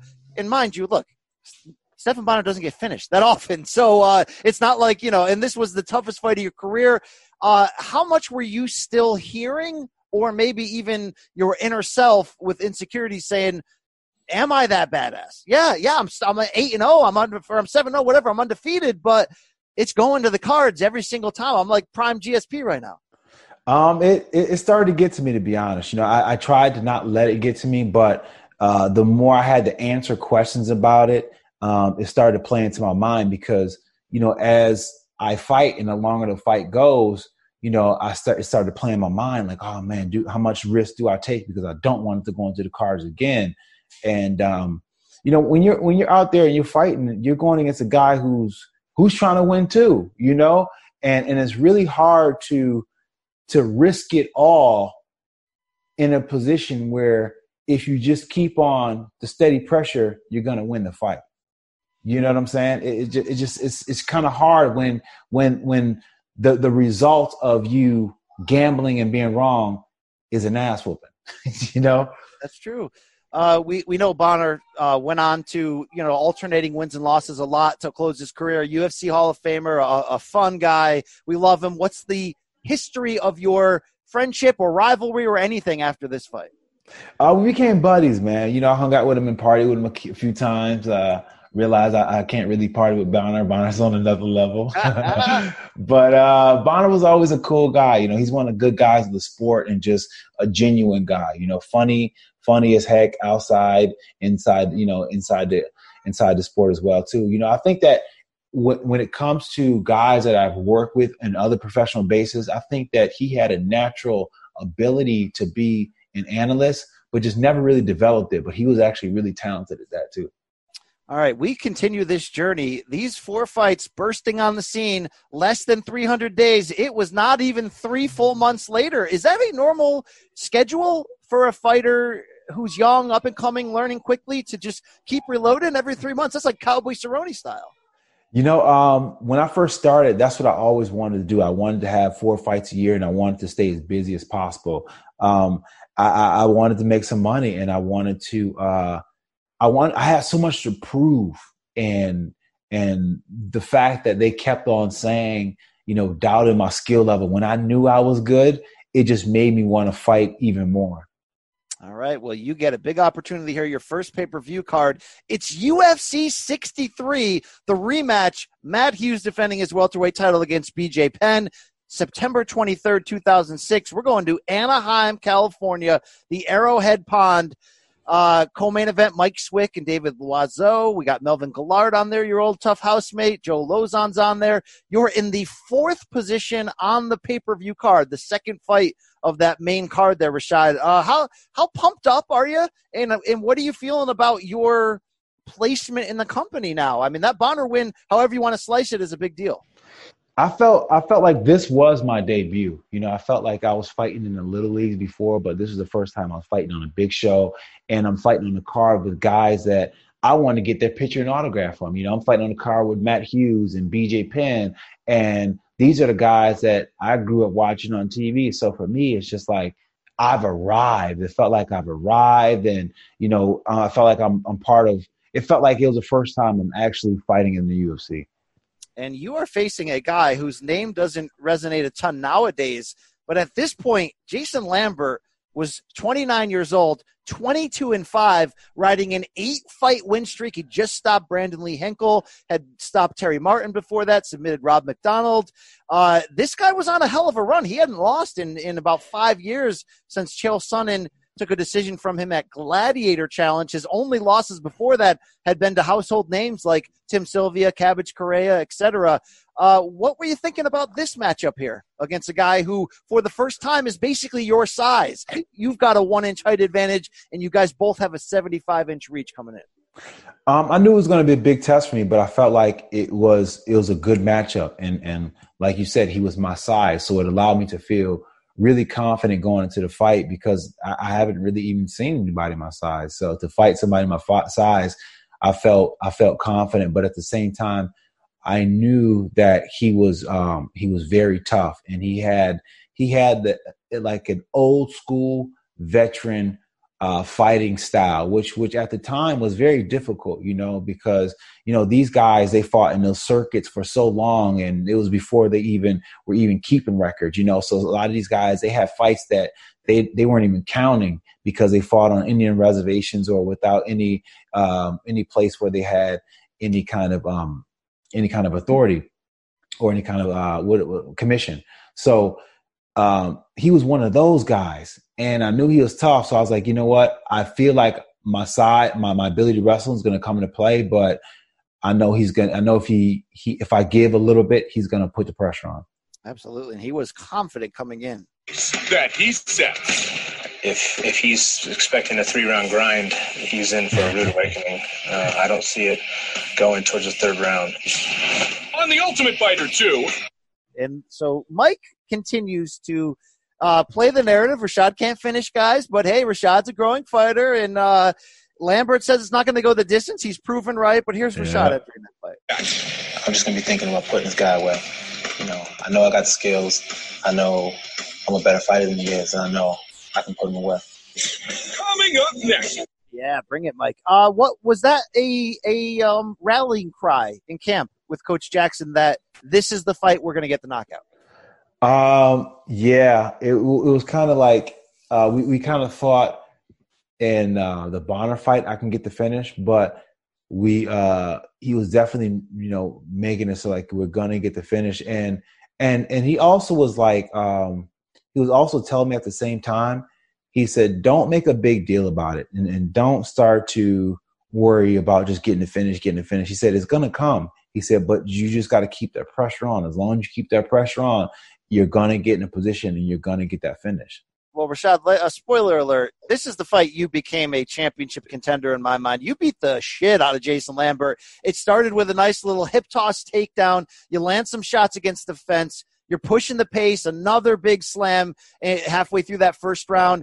He uh, gets a Kimura attempt on you, and a reminder. This is what almost got you into trouble against Sam Hoger, a little past the halfway point of the round. How'd you feel about your ability to slip out of that? Um, I felt really confident when when he got me in it because it felt as if like after the whole situation happened with Sam Hoger, uh, Greg Jackson drilled the dang Kimura ad nauseum to the point where I couldn't I couldn't get caught in it in my sleep, you know. Um, and and it just became something I became so comfortable to. So when he did, I'm just like, "Pff, he have a chance. Well, not to echo the announcers, but the athleticism and explosiveness was there, although the technique was bubbling up along with it. Let's get a little taste of that. Oh, Yep. Good first round by Rashad Evans. That athleticism is just so hard to deal with. Rashad is so explosive. You know, you kind of get the feeling with Rashad Evans, if he wanted to play football, he would have been an All-American wide receiver. If he wanted to play hoops, he would have been an All-American point guard. I mean, he's got that type of Oh, athleticism, similar to a Josh Koscheck, similar to even a Melvin Guillard, who's going much younger but going to fight here tonight. And on top of that, he's also got dedication and intelligence. Thank Uh, you. That's a Thank winning you. combination. Can we give this guy credit and stop just saying, like the other black fighters, he could have been this? oh my like, gosh! But listen, athlete, but but do, that's do you, that's that's but listen, that's that was that that we've come a long way. We've come a long way, and we've come a long way on just just even the way we speak about fighters, you know. But as you can tell, what was going on here, you know what I'm saying? Like, come on, I got to have more skill besides just being athletic. You I know mean, what I'm saying? have we seen your hoops game? Could you really been an All American point No, I couldn't. I couldn't. It's terrible. I'm a terrible basketball player. Luckily, you could fight it. You put it on Jason Lambert here to start round two. This is the beginning of the end. A nice right hand. You get a low single leg takedown. Um, you are mauling this guy. And down he goes again. Good, to solid side takedown, control. side control, and he's got them out. Very nice. And plenty of time to work with it here in the second round. Now, Rashad, you didn't finish him in this, but you go full mount from takedown. This is we're watching the evolution here. Yeah, um, and, and, and I felt like, uh, like I felt as if like I could have done it earlier, but at the point I was just listening to Greg, Greg, Greg Jackson. You know, just allowing the fight just to come to me and allowing the pressure be the medicine that I need to find that that that hole to get the finish. Well, Rashad had worked on finishing and becoming that explosive guy, and you put it on. Good old Jason Lam- Lambert to close this off. Jason Lambert's taking some big shots. That's And it. Event He's center, gone. this fight is all over. Wow. Rashad Wow. Evans finishes Jason Lambert in the second round. Jason had taken a couple shots earlier. Wow, Jason had taken a couple shots earlier and then finished the job. Hello, world. I do have the ability to finish. Whoa, whoa, Mike, whoa, whoa. Here, let's, let's, let's clean that up a little bit. Um, all seriousness, Rashad, that's like that was like a schoolyard beating at the end there. What what does that feel like in that moment? It felt so good, man, because um, it, was starting to get to me. You know, as you can tell by the narrative uh, of Mike, you know, that was just echoing around anything Rashad Evans. Can he finish a fight? He's pretty good. He's athletic and all those things, but does he have the ability to compete with the guys at the next level? In order to do that, you got to be able to finish fights. And um, finally being able to do that, it was a graduation in a sense that I do have the ability to compete with the, the, those guys who do finish fights in dramatic fashion. And like, look, dude, Jason Lambert was on an eight fight win streak against names. Like you, he didn't have a moment in this fight, Rashad. Right, and that and that's another thing. Like it, it was like um, it, it, was it wasn't you know it was th- there was another thing. It's like if if a guy could be good but if I beat him, then he was just like, ah, he wasn't really that good. That's what I felt like. But you know what? That's the mindset that kept me kept me going because if That's you're not thinking like that, yeah, you gotta you gotta think like that. It's kind it's paranoid and it's crazy, but if you're not thinking like that, then you're not gonna be the best. You need that edge. Let's hear from Rashad. Here's Joe. All right, I'm here with the winner and star of the Ultimate Fighter, Rashad Evans. Rashad, this is probably your most impressive victory to date. Do you agree with that? I agree with that because I got to finish the opponent finally. And probably your most, uh, uh, it's probably the most difficult test to date. A lot of people thought this was going to be a tough fight for you. Yeah, Lambert's been around. He fought a lot of uh, seasoned vets in the game, and uh, he's won himself, so it was a big test for me. Talk us to the end of the fight here. Uh, I took him out, and I just started pounding away. I felt him pushing on my hips, so I was like, okay, there's nothing upstairs, so I just started pounding. And I caught him with one good shot, and I see him kind of, his eyes roll back, so I knew I had him. Now, Rashad, in your game plan, how far do you think it is between now and when you challenge for the title? Whoa! Um, you know, uh, that's a tough question. You know, I mean, it's not like it's some chance at the title, so I want to take my time and mature on my game and uh, my mindset. So when I step up to the level, I'll be ready. Well, congratulations on your continued improvement. We look forward to seeing you again, Rashad Evans, ladies and gentlemen. Rashad, I am. They're already talking title for you. The narrative right here. You're eight and zero. First stoppage. You got some big wins over Jardine and Bonnar. But I love that you didn't even take that bait and be like, yeah, I'll tell you what. And I want Liddell. I want, no, you're like, I'm working on this thing right here. Yeah, you know, that, that was the thing that uh, Greg Jackson always instilled in us, you know, and it was just, you know, be comfortable with the process and not try to rush the process and and really understand that each and every single fight has something to offer you in way of the total picture of becoming a champion you know? And and i felt like when when greg jackson became the most famous coach it was because of the mindset that he instilled in his fighters. You know he he would he would train us in a way that that you you see people in you know the marine you know the, the navy seals and stuff do you know the kind of stuff where they go on missions and you know they don't you may not come back and he does he did those kind of things to us in order to make us feel that feeling of of i might not come back from here because he knew once you got comfortable with feeling that feeling of despair that that very prim, prim uh, primitive feeling of despair then there's nothing that a fight can bring to you in a way of fear. Love it. I love it. Uh, yeah, I was wrong. You were 9 and 0 at this point, and a little postscript on Jason Lambert. He bounced back from this loss to knock out Babalu Sobral the following year at UFC 68, winning fight of the night, knockout of the night. Unfortunately, that started a five fight losing streak that lost him his job at UFC. He did resurface in 2013, going one and one in Bellator before retiring. Uh, 42 years old today, a native of Long Beach, California. Any future combat with the contact with the Punisher, Jason Lambert? No, I never talked to him again after that whole situation. I don't think he really liked me, but I never talked. I never talked to him again after that, to be honest. All right, we advance Rashad to the fourth fight, the last fight before you really began to step up. And this fight is so well remembered because of how you finished it against Sean Salmon. But this was January 25th, 2007, about four months after the Lambert fight. UFC Fight Night 8, but it's your first main event opportunity. Uh, not going to lie, you're a big time favorite heading into this fight in Hollywood, Florida. This feels like showcase all the way. Rashad's a finisher now. He's a potential future title contender. He's got a great personality. Oh boy, is he athletic too. Let's put him at the top of a card. What does this mean for a fighter to get this treatment at this point in your career? It, it was pretty good. You know, I felt as if like, you know, they, they, my efforts in the Stephan Bonnar fight paid off and they were finally starting to, you know, believe in me in the company. And, uh, you know, and, and even this, the, um, even at the, uh, the, the, um, the Jason Lambert fight, I got my first backroom bonus, and that's when the UFC used to back, go back there, and it was like the mob. You know, they come back there, they're like, "Oh, I want to talk to you." You know, they, they hook you up. You know, and and uh, you know Dana White and Lorenzo, those guys, they were really really good about that, and um, they came and they they uh, they hooked me up and they let me know like, "Yo, you go out there and you compete like that, we'll hook you up like this." So, off the heels of that, I'm finally feeling like, okay I got I got the juice now. You know, I I can do this. I got the company behind me, and they're putting me in uh, in a big important fight because um, they're launching a new show on Spike TV. So I I was you know they want to have they want to launch they want to have a, a UFC fight and then keep the viewers from that to launch a new show. Like they like what was this new show? I'm seeing it on the poster. Rampage's face is on it. I forget I forget what it was to be honest, but it was like they were they were they were, they were um they were it was like they were doing a piggyback something off of Spike. I forget at the time.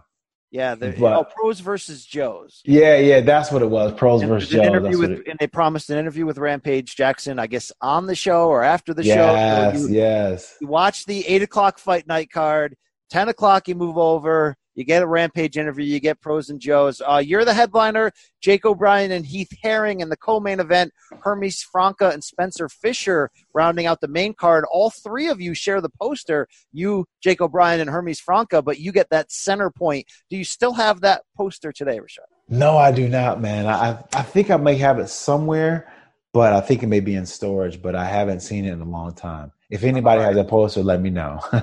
so this is uh, Sean Salmon's uh, UFC debut. He only ends up fighting twice in the UFC, loses both fights, but he's nine and one coming in. His only loss to David Heath the previous year under a uh, uh, Fight Fest banner in Texas. What did you know about Sean Salmon? Uh, looking back, it's easy to say he was the lamb to the slaughter. Uh, try to just try to argue that he's not coming into it. Yeah, he, he was, but originally I was scheduled to fight somebody else, and he came in a short short notice. I forget the guy who I was originally supposed to fight, but he came in at short notice, and uh, there was no tape on him at all. Like there was like maybe one tape on him, and it was like a really short fight. It was like a minute where he just like wrestled and took the guy down. It, it, there was no there was no match, uh, nothing on him. I had to resort to watching him wrestle in college to be able to just even have an idea of how he moved because there was nothing on him. Interesting. Well, we can't always uh, speak to Wikipedia's accuracy, but there is a sentence in here that originally scheduled for the main card was about between middleweights Nate Marquardt and Dean Lister. That's right. Spike TV influenced the eventual decision to remove the bout from the main card. Oh, so the bout still happened. It was the prelim main event, not a big deal. Uh, it doesn't say who your original opponent was. Interesting, but uh, you were at the uh, you were the second highest, no, the third highest paid fighter on this card, according to Wikipedia. Rashad, you made 24k for this, but Heath Herring, who was of course a big time name coming out of Pride and Hero, made sixty thousand for his co-main event slot. You okay with money. that in hindsight? That, I mean, I, I, mean, in hindsight, hindsight. I mean, I had to start. You have to start somewhere, you know. Yeah. And coming from where I came from, I was just getting off the Ultimate Fighter contract, so that was that was uh, that, actually I was still on an Ultimate Fighter contract, so that was uh, that was good money back then. Clay Guida making five G's on that undercard. Yikes. Um, so we said what we said about Sean Salmon. And look, if you only know this fight from the head kick knockout, you're going to assume this guy sucks. You look at his Wikipedia, you're going to say, yeah, maybe this guy sucks. Rashad, he don't suck. He don't suck. This was an interesting fight. I had no idea that he was lighting you up at times. you know what you're saying. You don't have the video to, to prepare oh for him. God, this turned out to be a little bit interesting. Let's play some sound to lead us. they say Rashad is the wrestler. They just get ready for me to wrestle him, and then they don't take into account that I have pretty good striking ability think they take my uh, striking skills lightly, and, and, I'm very happy to take my striking skills lightly. Jason Matthews taking some big shots. Yeah, because I got to finish the opponent finally. I love to knock somebody out all day.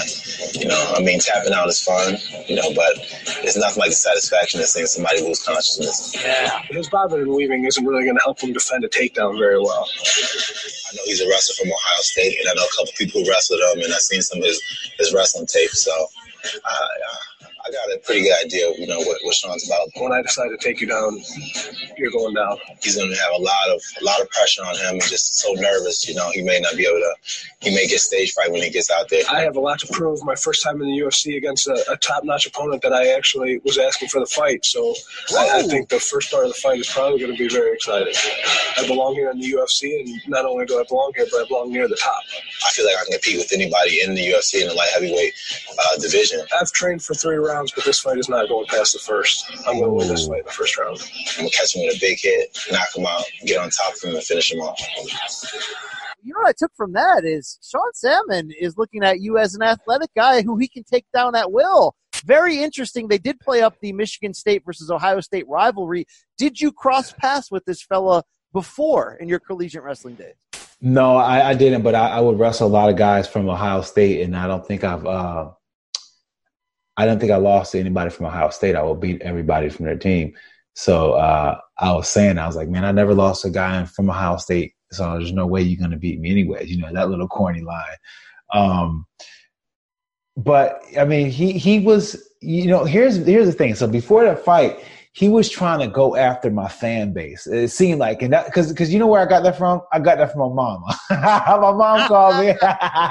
my mom called me my mom called me with that narrative. My mom called me with that narrative. So she called me and she said, Rashad, Rashad look, Rashad, look, this kid that you fighting, Rashad, listen, he going, he he he's saying he gonna take all your fans, Rashad, and he's saying he gonna leave you knocked out, Rashad, in your own blood, Rashad. He talking cash trash, Rashad. Listen, when you hit him, Rashad, keep him hit, Rashad. Finish him. That's what my mom is saying. Is now, oh. now now, this is my mom before at one point when she t- used to be like this Rashad, you keep on fighting, your ass gonna end up in jail. Like that's that's what my mom used to say. So to hear her come from that to now give me fight advice is quite shocking, you know? Wow. Um I love the cash trash comment from uh, Mrs. Rashad. Shout out to that. Uh, another fighter your size, you have a one inch height advantage, you have a half inch reach advantage. And we talk about these fights starting off weird. It's not just the weird standing at kick attempt from Bonnar or the slap from uh, Hoger. What the hell was Sean Salmon trying with this weird karate? Let's hear the announce team just straight clown him. Salmon looks like he's going to try a side yeah. kick, karate kick there. Oh, no.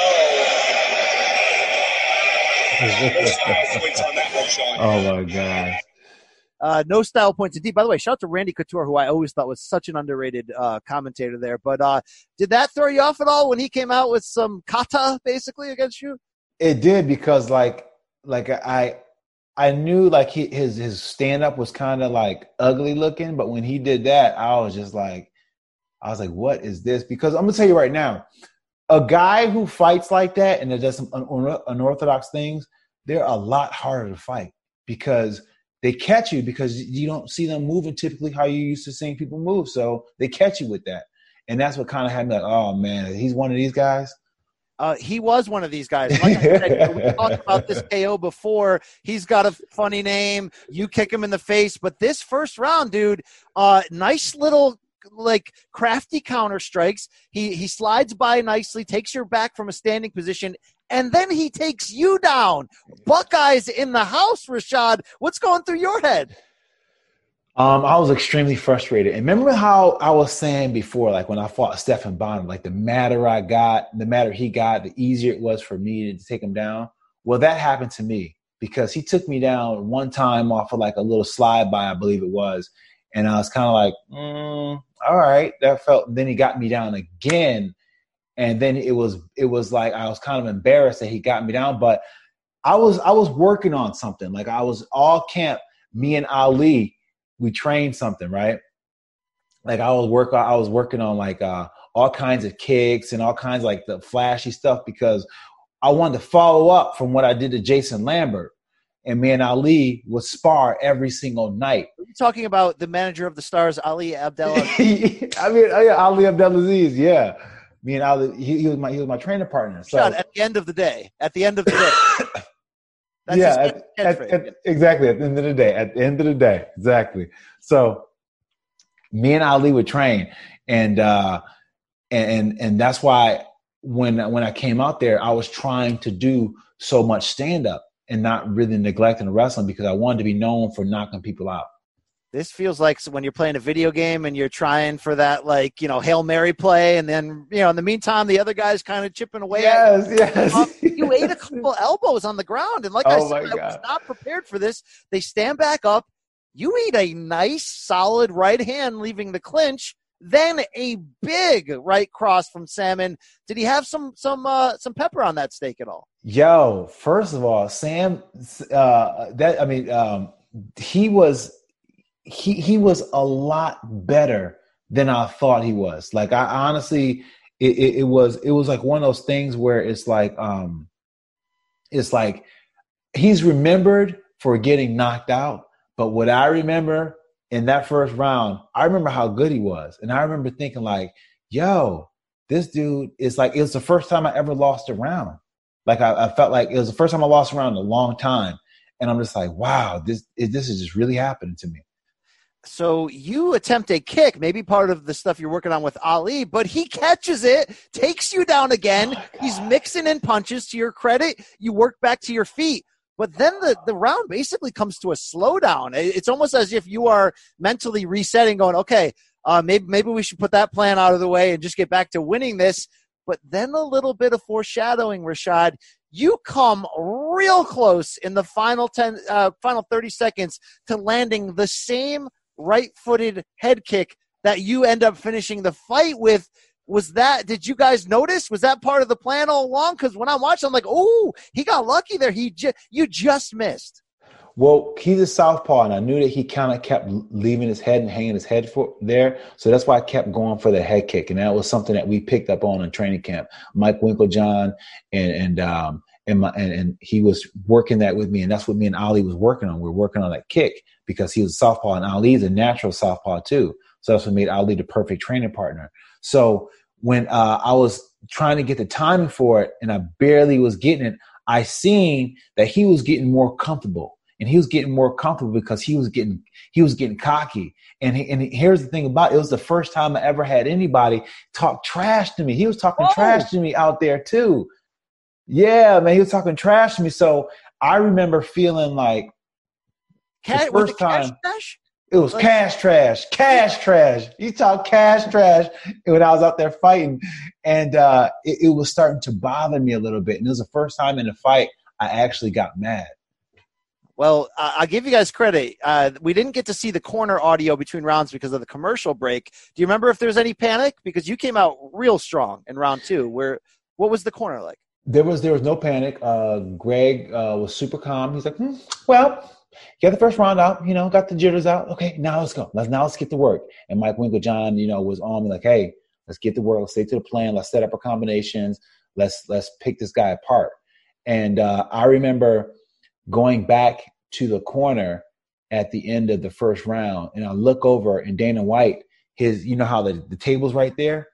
Well, my stool is right there and his table is right there. And I look at him and me and Dana, like I kind of know him a bit at, the, at, at this time. So he gives me this look, and I know the look that he's saying because he said it to me so many times in words, and I'm just I know he's like he's like he's like bro, what are you doing? Like you got like you like he's going like this like like we actually have audio of, of, his thoughts at that moment. I can be a fucking bartender, uh, uh short order cook, a fucking scientist. If that's what you really want to be, then go for it. He wants finishers, Rashad. All right, he wants finishers, please. yeah, that's what you're saying to me. So I feel the I feel I feel the pressure of that. And mind you, I knew going into that fight that we didn't have much time to to launch the pros versus Joes because they were telling me that it was it was we didn't have a lot of like there was not a lot of time in that window. So they were kind of telling me like hurry up. Interesting. All right. Well, you did hurry up. You come out mixing in punches nicely. You get a little knee to the body that dropped him briefly. And then we start to see you holding that left hand out, almost like fainting, like you know you're about to set up something big. Did you have any premonitions, foreshadowing of what would come, which was that big kick? No, I didn't, but I felt like he was getting kind of I felt like he was getting kind of lazy. And I felt as if like um what he had the first round, it kind of he kind of wore a little bit of it out because in the second round he was a little less springy on his foot feet. And i think that's what made him so good before is that he was so bouncy. You know how he came out and did that that karate kick? He was really bouncy. But the second round he wasn't as bouncy and i seen him kind of like walking a little bit more so i knew i can walk him down well, you walked him down indeed. I mean, you've had a great career. So, look, I don't think anything's ever going to beat the the Chuck Liddell one punch knockout for the brutality for what it meant to your career. But if this was the, the, the if this KO right here was the crowning point of your sizzle reel, Rashad, you you would have had had a hell of a run because this knockout is sick. You can't play the Rashad Evans career highlight reel without going right to this one.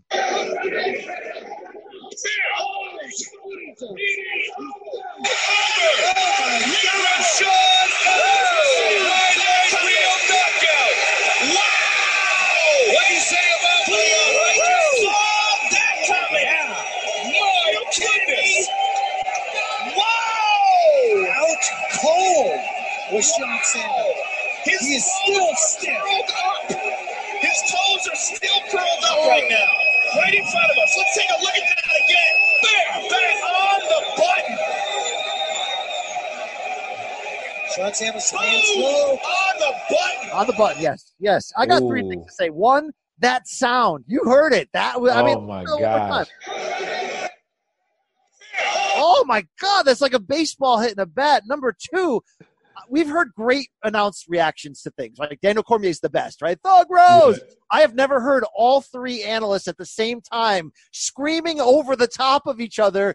Randy Couture yelled, "Jesus!" I mean, this was a this was a a spiritual moment almost, Rashad.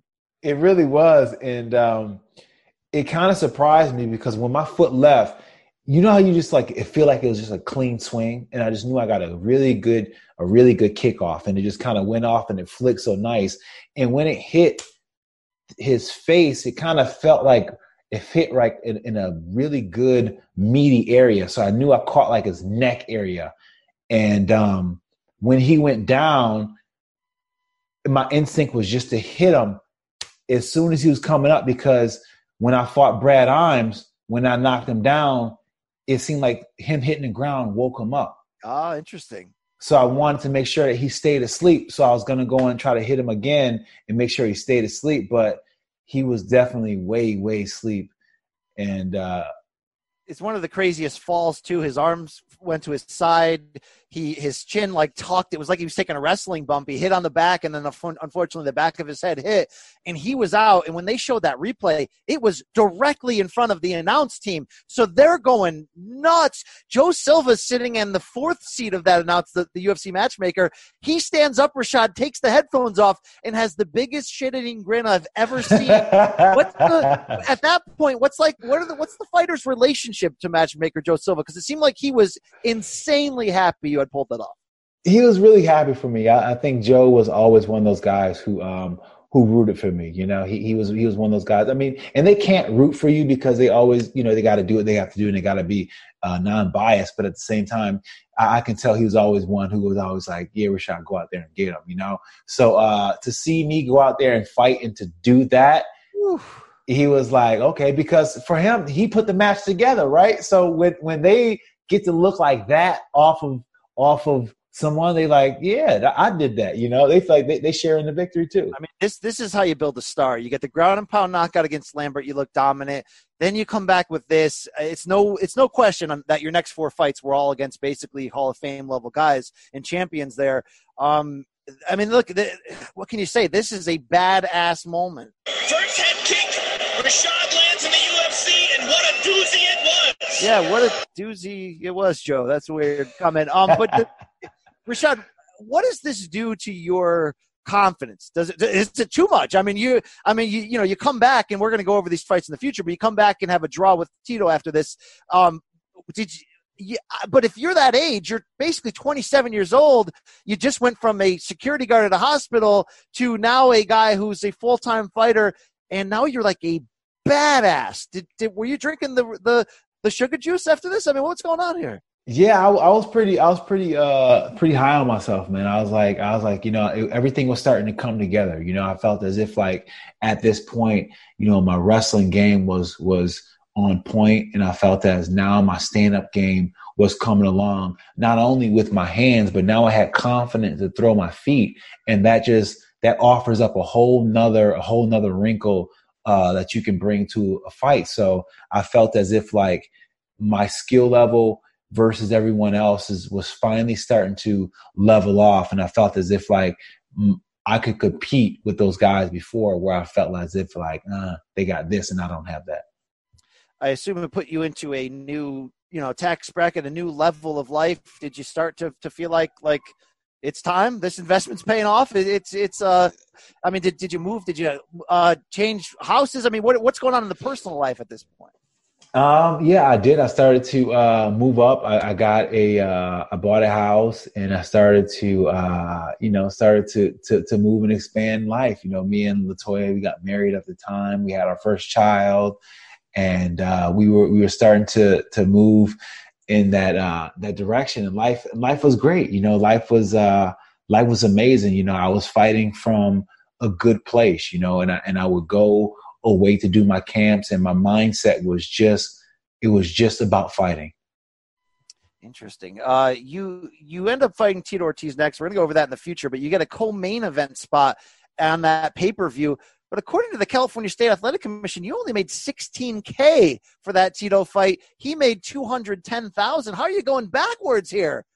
because that's the that's the UFC. That was the Ultimate Fighter contract. It was it was it, so it, it's it was twelve and twelve if I win, and then it was sixteen and sixteen. But since that was a draw, I only got half of the purse. Wow. Uh, yeah, you guys are. I mean, when you you know what I'm going to say it, Rashad. No wonder why no wonder why we have the pay system the way it is because you guys fight so hard to get to that level where you're quote unquote made, where you're yeah. a championship level guy, a pay per view headliner, a guy. That's why those guys don't complain. That's why those guys aren't fighting so that the guys on the undercards can get paid more because when you finally get to that point, I assume from this head kick knockout that okay, Rashad's you know he's next in line almost for a title shot. He's got to be making. I mean, if this was if this was boxing, you'd have been making about seven hundred thousand for that Tito fight. Like seriously, straight or five hundred. Yeah.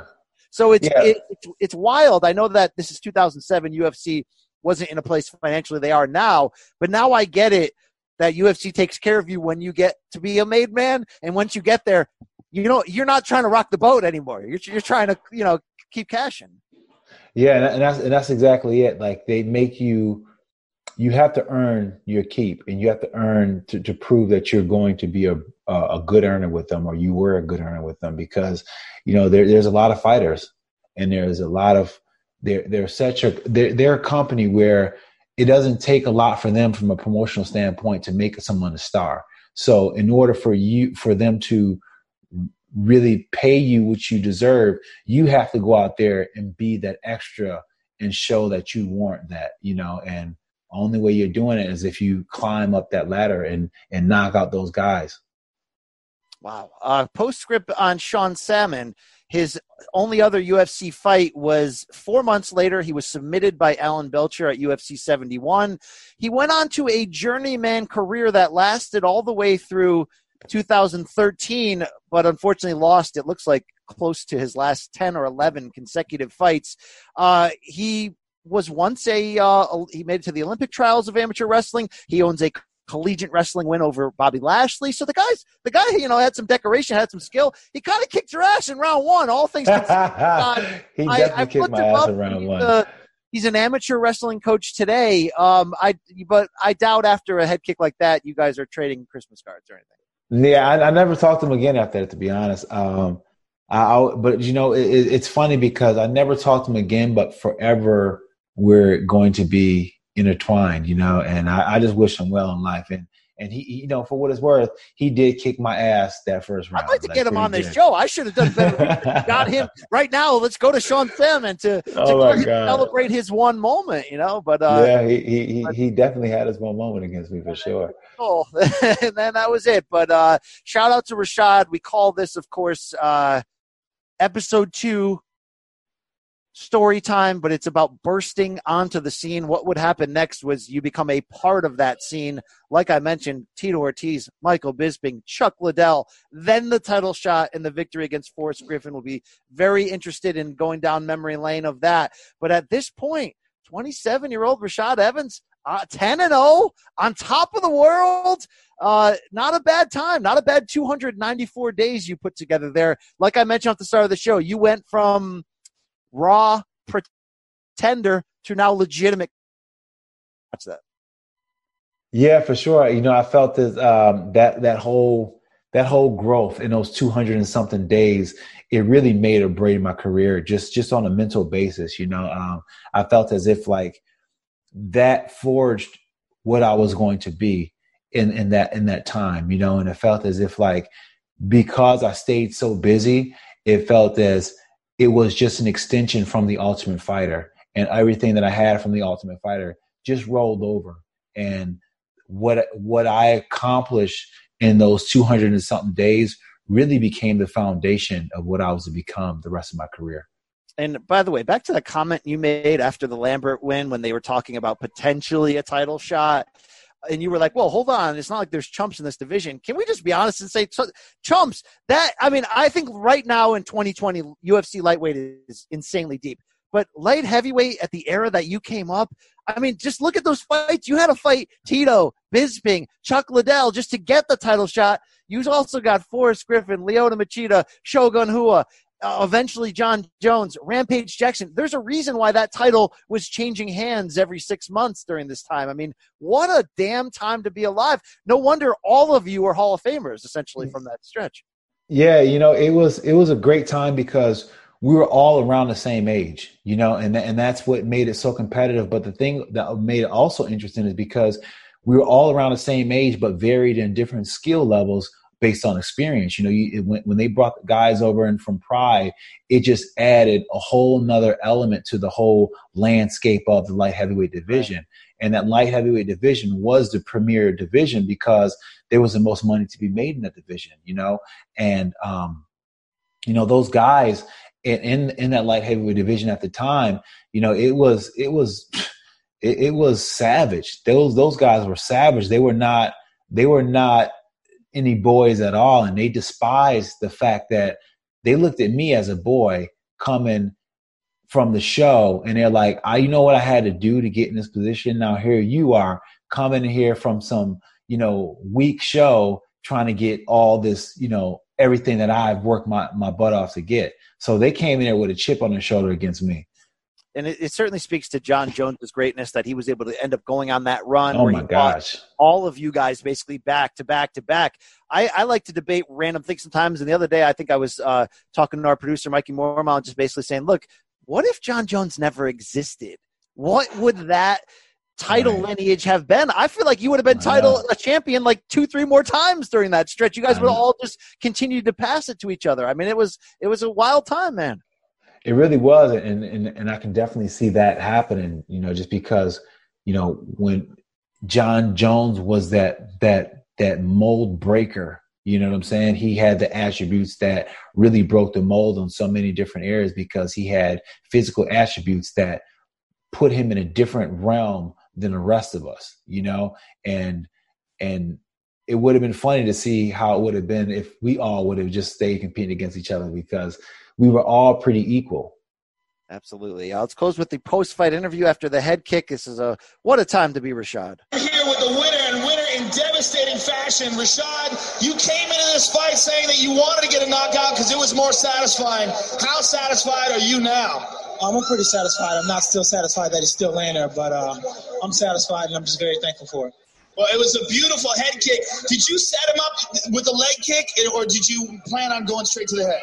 I plan on going uh, straight to the head. Me and my um, tight uh, coach, Mike Winkeljohn, worked on that all all camp, and he said to be there for it. and uh, I knew I'd catch him with it. There it is on the big screen. Talk us through it. Here it is. Um, I just catch him, lean him, and I knew I had it, and I threw the kick. I knew he was getting tired, and I just had him. All right, Rashad, congratulations. Devastating performance. Yeah, I just like to uh, dedicate this win to a friend of mine who passed away, Nicholas Itis, and, uh, you know, God with you. Congratulations. Look forward to seeing you again. Rashad Evans, ladies Rashad, I wanted to close with that because it shows the humanitarian side that we know and love of, of Rashad Evans today. You concerned for Sean Salmon, and then and then you shout out your late friend here. What was the the, the story with that? Yeah, um, yeah, uh, a, kid, a kid I grew up with, you know, uh, his friend and my mom are really good friends, and um, you know, he was battling and going through uh, some cancer, and I would, you know, talk to him on the phone, just kind of give him a little bit of just uh, hope, and uh, you know, he would. Um, he, he would tell me how much I inspired him, and he would cheer me on, and he told me he'd be watching me fight, and uh, he never got a chance to make it to see the fight. Uh, we saw the you didn't come out there saying, "Yeah, man," and and and Iceman, I'm coming for you. You continued to build, and and the success came. Can't wait to continue down this journey with you, Rashad. Thanks for the time. Thanks for opening up the vault and taking us back there. We saw Bonnar's uh, crazy looking brother. We had uh, the, the the Rashad cheering section going nuts. Uh, what a fun time that was back in the you know know, in that fertile time, UFC becoming a pay per view brand, becoming a you know a thing again. It was uh, the Spike era was wild. It was great. It really was, and, and, you know that's that's the funny thing that when we go through this is the fact that yeah, we're watching my career and we're seeing everything unfold from my personal perspective, but we're also watching the organization grow and watching how they grow as a production and, and, where their focus is and how they're bringing the athletes to the table. And you start to see this big machine that is now the UFC today. But in its infancy stages, you kind of see, you know, Dana White with the hair, the Joe Rogan with the hair, and you're just reminded of where it all started. You know, it, it's, it's quite amazing, man. And I thank you for going down this memory uh, lane with me. You shout out to our listeners at the State of Combat. Uh, it is UFC 249 week, so Rashad and I, of course, will be back with a full preview. We're gonna have some big time interviews with some fighters on this card. We got Cowboy we got Pettis. We got Stipe handicapping that must see heavyweight bout, which could produce the next title contender. But that is all for now. Fights are back, but we had a little fill here in your quarantine season to keep you fired up for the Hall of Famer, Rashad Evans, for our super producer, Mikey Mormile. It's your boy BC with two words. We out.